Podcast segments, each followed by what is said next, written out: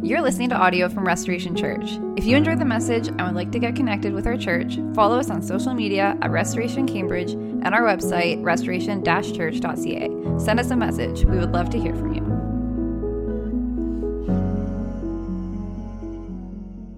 I sent out a text to you guys who are on our information uh, thread just about preparing our hearts for the International Day of Prayer for the Persecuted Church. And one of our own, who's a, who is very well connected to missionaries down in the country of Peru, uh, who wasn't able to be here today, but he told me about what just happened to some missionaries in the country of Peru, which isn't generally known as, um, as a place where there's too much threat. However, uh, he said this that there's a, the mission um, missionary family that he's associated with knows of a couple, Bob and Becky Bass. They serve in Peru. They have a five year old son named Colton. Uh, they are working to try to free sex trafficked girls. So, a very worthy and good cause in Peru, and also share the gospel and plant churches and all those other things. Becky, the wife, had uh, contracted COVID. It got really serious. She was out for a couple of weeks but then she was recovering. And so uh, the father, Bob, and the son, Colton, went out to the park and let, obviously, Becky stay at home. She was still weak from recovering from COVID. When they got back, they found that their house was broken into, robbed, and Becky, the wife, had been murdered just this past week. So, this missions family now has to go travel to this single dad, try to comfort them. Uh, what do you do with that kind of thing, right? You know, sometimes I get frustrated. I've been frustrated sometimes in seasons of Restoration Church where I'm like, God, throw me a bone here. Like, I'm trying my best. I think I'm doing the right thing. I think I'm doing righteous work before you. And then you've got people like this who are doing the right thing. They're trying to free people who are stuck in st- slavery. Like, there's nothing that you could actually approach them and say, well, you could have done this differently. I mean, this is a righteous thing that they're doing, and yet they're experiencing intense suffering and persecution in the country that they're in. You know, one in eight Christians are persecuted, and Jared, who's going to come up uh, in a second, he works for Open Doors, and They've got some stats. I'd encourage you to visit their website and just see some of the things that are going on throughout, throughout the world, which we are going to focus on some specific countries today. One in eight Christians are persecuted. And as I got ready for church this morning and got really frustrated because I forgot the key to my office, I checked myself because one in eight people like, it's not a given for them just to come to church and set up like we did. We set up chairs, and Danny was here to greet us at Tapestry Hall, and everything went really well. And Emma led, Emma and the, and the girls here led so well this morning. And, and I was worried about, I forgot a couple of tablets in my office. That was my biggest worry this morning. Oh no, Emma needs the music tablets, and I forgot my key. That was my biggest worry. But one in eight Christians, their worry, their stress is Am I going to be caught? Am I going to be in trouble? Am I going to be, uh, is there going to be acts of violence committed against me for simply going to church? It's a whole different ballgame. And I think it's important for us to recognize that this is a reality for one in eight Christians today. Not just through history, but today as we get up for Sunday mornings. I think it's really important that we pray for and recognize and learn from maybe more than anyone else, it's we've typically in history in North America been like, let's go teach the world how we do Christianity. I think it's definitely time for us to take a look at the mirror and be like, the world needs to teach us how to do Christianity. Can someone say amen? Like, it's not, any, it's not the day anymore where it's like we as North Americans need to teach the rest of the world how to do Christianity. We need to look at those who are persecuted that actually risk their lives to be at church, to, to fellowship with other believers, to preach the name of Jesus. It's time we looked at the world and said, What can we learn from you? Those who have unshakable faith. It's just kind of the theme of today. I just briefly want to take a look at 1 Peter chapter 3, verse 13. Look at verse chapter 3, verse 13, if you got a Bible, just really quickly. I'm just going to read a couple verses. It says, Now who is there to harm you if you are zealous for what is good? In 14, it says, But even if you should suffer for righteousness' sake, so even if you should suffer for doing the right thing, you'll be blessed. Have no fear of them, nor be troubled, but in your hearts honor Christ the Lord as holy, always being prepared to make a defense to anyone who asks you for a reason for the hope that is in you, yet do it with gentleness and respect, having a good conscience, so that when you are slandered, those who revile your good behavior in Christ may be put to shame. For it's better to suffer for doing good, if that be God's will, than for doing evil. This is not going to be a full sermon. I'm not going to be able to dissect everything that's going on in this passage, but just a couple things I wanted to bring out and how we learn what, is, what does unshakable faith look like. The question that's posed at the beginning is who is there to harm you if you're zealous for what is good? And we, we often say the same thing, right? We ask the same question. If I'm going to do if I do the right thing, then what can go wrong? What suffering am I going to experience if I'm trying to do the right thing? Any perfectionists in the room without actually raising your hand? The perfectionist mentality is if I check off all the like if I get everything exactly the way that it's supposed to be, then nothing could go wrong. I'm sparing myself from any sort of suffering or error. We think that all the time. We, we translate that into the will of God, even. You know, if I'm doing all the right things and I make all the right decisions, then I'll be able to avoid the adverse effects of life. Even preachers are telling their churches that this morning. In like comfy Canadian church, preachers are telling the church if you do all the right things, you'll avoid all the adverse effects of life. That's not true. The question is who can harm you if you're zealous for what is good? But the answer is, but even if you should suffer for righteousness' sake.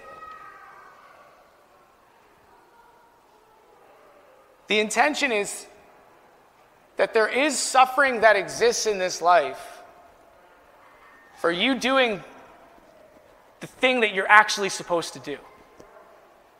And the persecuted church reminds us that suffering is often experienced not because we're doing the wrong thing or we're somehow out of the will of God? Or it's like, what could I have done differently to experience this suffering? But often suffering is experienced precisely because we're exactly where we're supposed to be and doing exactly what we're supposed to be doing and precisely within the will of God in our life. Suffering does not mean you're doing something wrong, it actually could mean you're doing something right if you suffer for righteousness' sake. It says that you'll be blessed if you do this. Blessed is just a way of saying that you'll be granted favor. You'll have a favorable outcome. And it seems weird because we just said that if you do the right thing, sometimes you're going to suffer for it. And it says you'll be, you'll be blessed. You'll have favor bestowed upon you if you suffer for righteousness' sake. Reminds me of Jesus said very, something very similar in Matthew chapter 5 in the Sermon on the Mount as he began this amazing sermon. He said, Blessed are the persecuted, for theirs is the kingdom of God. I think what Jesus is getting at in the context of the Sermon on the Mount that can be translated here in 1 Peter 3 that when you suffer for doing the right thing, not for doing the wrong thing, but for doing the right thing and actually following God, and whatever that might be, whether that's to actually preach the name of Jesus, live out the way of Jesus, whatever that might look like, and you're suffering for it. What I think Jesus is getting at says you will be blessed is that you are living a life so radically for the kingdom of heaven, another kingdom than this one, that it's incompatible with the way of this kingdom. And you're living in the favor of God, maybe not in this world, maybe not in the favor of anyone else around you, but at least you're living in the favor of God. We could say more, but quickly. What does unshakable faith look like, and what do we need to encourage ourselves, and what do we need to pray for for the church around the world to continue to have this unshakable faith? Two things in the passage. First one is really simple have no fear of them. That's what we need to pray. You know, when we pray, where it's like, we sometimes say to God, you know, I pray that they wouldn't suffer. That's the reality. And suffering doesn't mean that they're actually doing something wrong, as we've already explained. I think more so what we need to pray is in their suffering, God, give them courage. Not take away their suffering, because that's just a reality. And it could be that suffering that actually makes their faith unshakable, which we'll get into in a second. But I think what we need to pray for today is within, in the midst of their suffering, God, give that church courage that they wouldn't fear and be led astray by their fear. It seems trite, right? When I explain the missionary family that goes to the park only to come back and finds his wife is, is murdered, to say, have no fear of that, that seems trite. If that ever happened to me, I'm like, uh, yeah, I'm going to be afraid of that. But what I believe it's getting at is this if you follow the Enneagram, okay? Some of you are going to groan. Some of you are going to be like, yes, I'm all into the Enneagram. One point they do have that, that's really fascinating. I'm a three, by the way, just in case anyone wants to know. I didn't even need to take the test. I read it over. I was like, yeah, that's definitely me. Uh, your fear is your motivation. Right? Am I right on that? Enneagram, people who know the Enneagram, or any sort of personality thing. The things that you fear are the things that you're motivated by. So that's why it says, have no fear of them, because this fe- the fear that you have is the thing that's going to motivate you in your faith.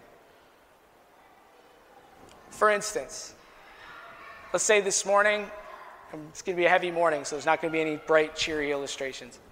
Let's say you struggle, you're addicted to pornography, which I'm assuming many people are in this room. If stats are true, if you're addicted to pornography and your fear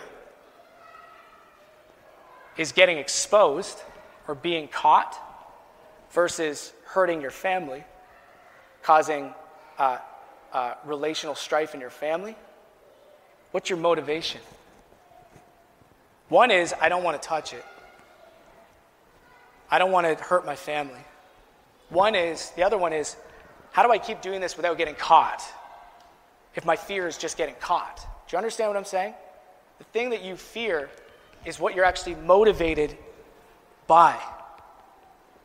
And here, when it says, have no fear of them, what we're praying for when we say, God, give them courage, have them have faith, let, let them have faith that is unshakable no matter what they're going through. It's that they would that they would fear rejection of God more than they would fear rejection of the world. Let me say that again. What we're praying for is that they would fear rejection of God or a broken relationship with God more than they would fear rejection of the world. Because if they begin to fear rejection of the world more, that's what's going to motivate them. And their faith now is shaky. So we need to pray for that and for ourselves. Secondly, I got to end. Secondly, have no fear of them nor be troubled. Here's the second part. In your hearts, honor Christ, the Lord, as holy. Honor Christ. It just means to revere or make him holy. It's placing Him at the uttermost importance in your life. See, suffering allows us to see what is actually important to us. For those, the difficulty for us who don't suffer in our faith is we don't really know if it's that important to us or not until we actually suffer for it. Do you, do you understand what I'm saying? Like, you don't know if something's important to you until there's actual, like, adversity in that thing. You know, you don't know if your marriage is that important to you until there's actual adversity that you now have to work for it. You don't know if your job is that important to you until there's actual adversity. You got to work for it. The same thing with your faith. You don't know if it's that important to you until you experience adversity in it and so you actually now, it's tested. And we learn what our faith is, or on the other side, isn't in suffering.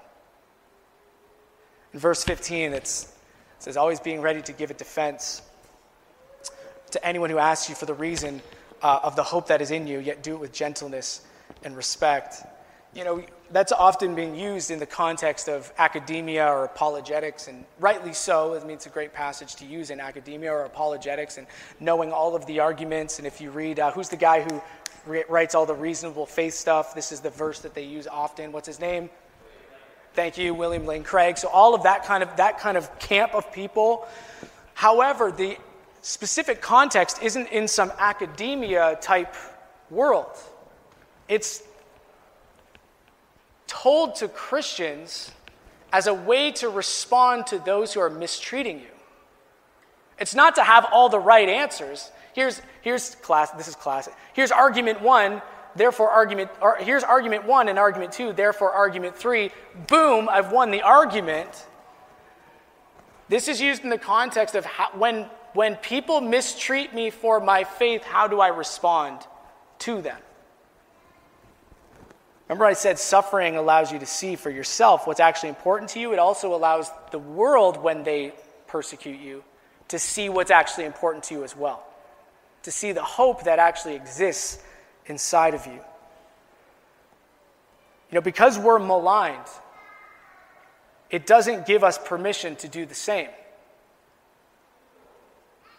Because we're maligned by the world, maybe, or the persecuted church is maligned by the world, it doesn't give us permission to treat the world the same way. But if Jesus is of utmost importance to us, if we revere him, then we need to respond in the same way.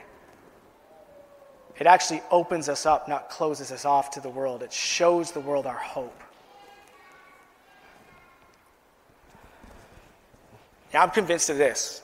It ends off with verse 18 For Christ also suffered. I love that. It's not just you Christians, this is what you go through. Christ also suffered once for sins.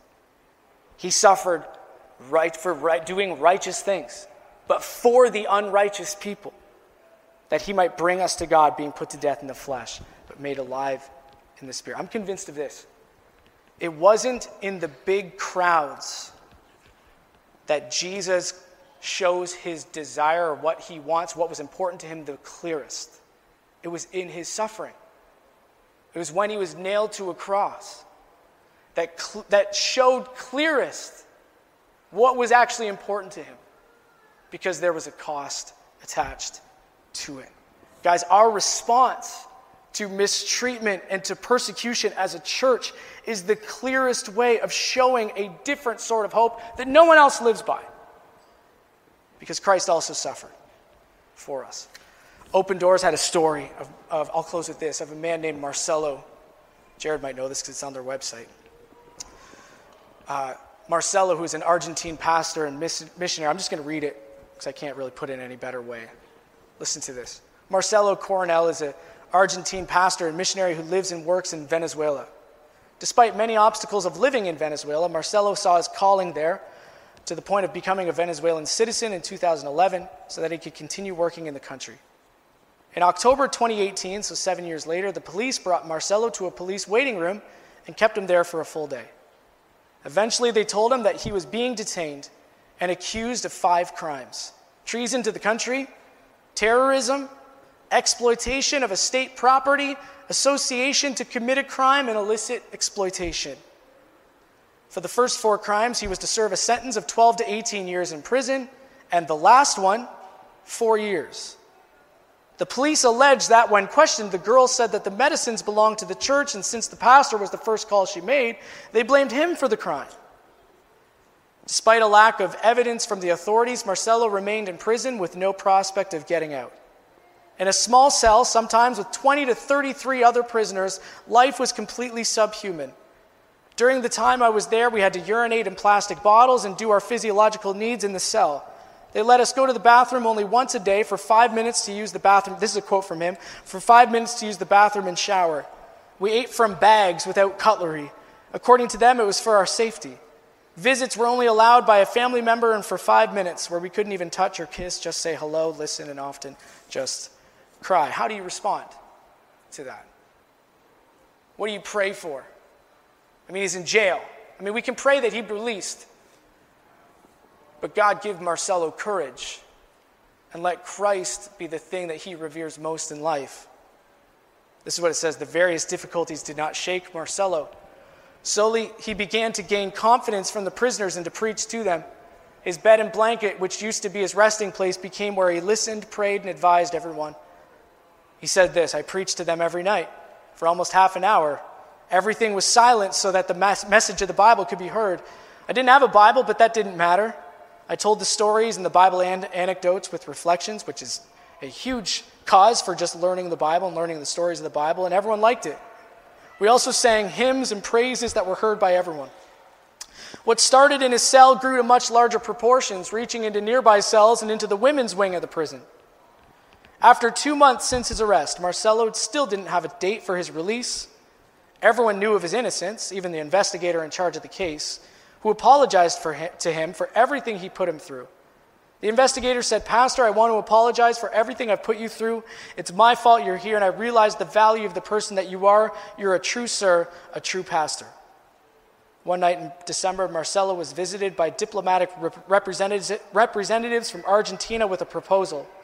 He would leave in a week if he renounced his Venezuelan nationality and returned to Argentina.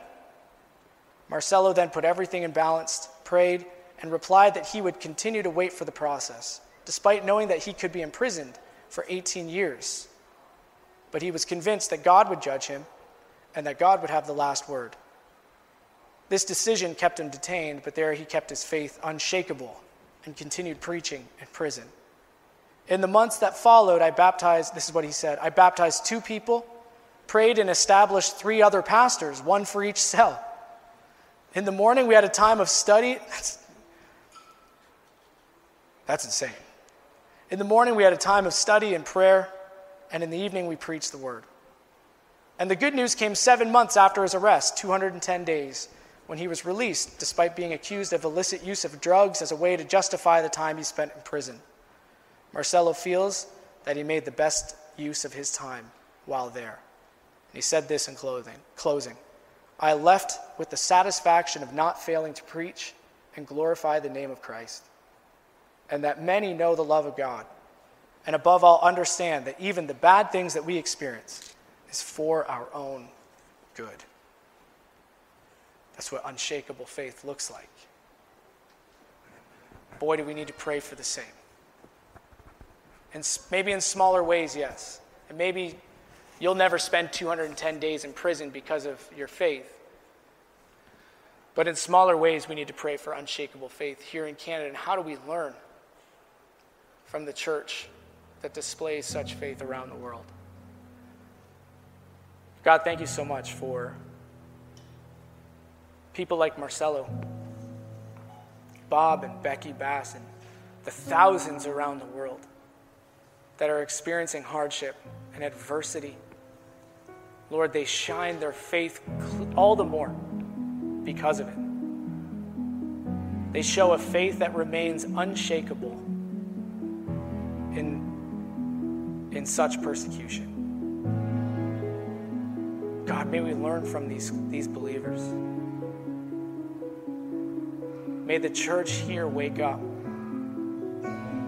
May we not become selfish. May we not cry for the good old days of the past.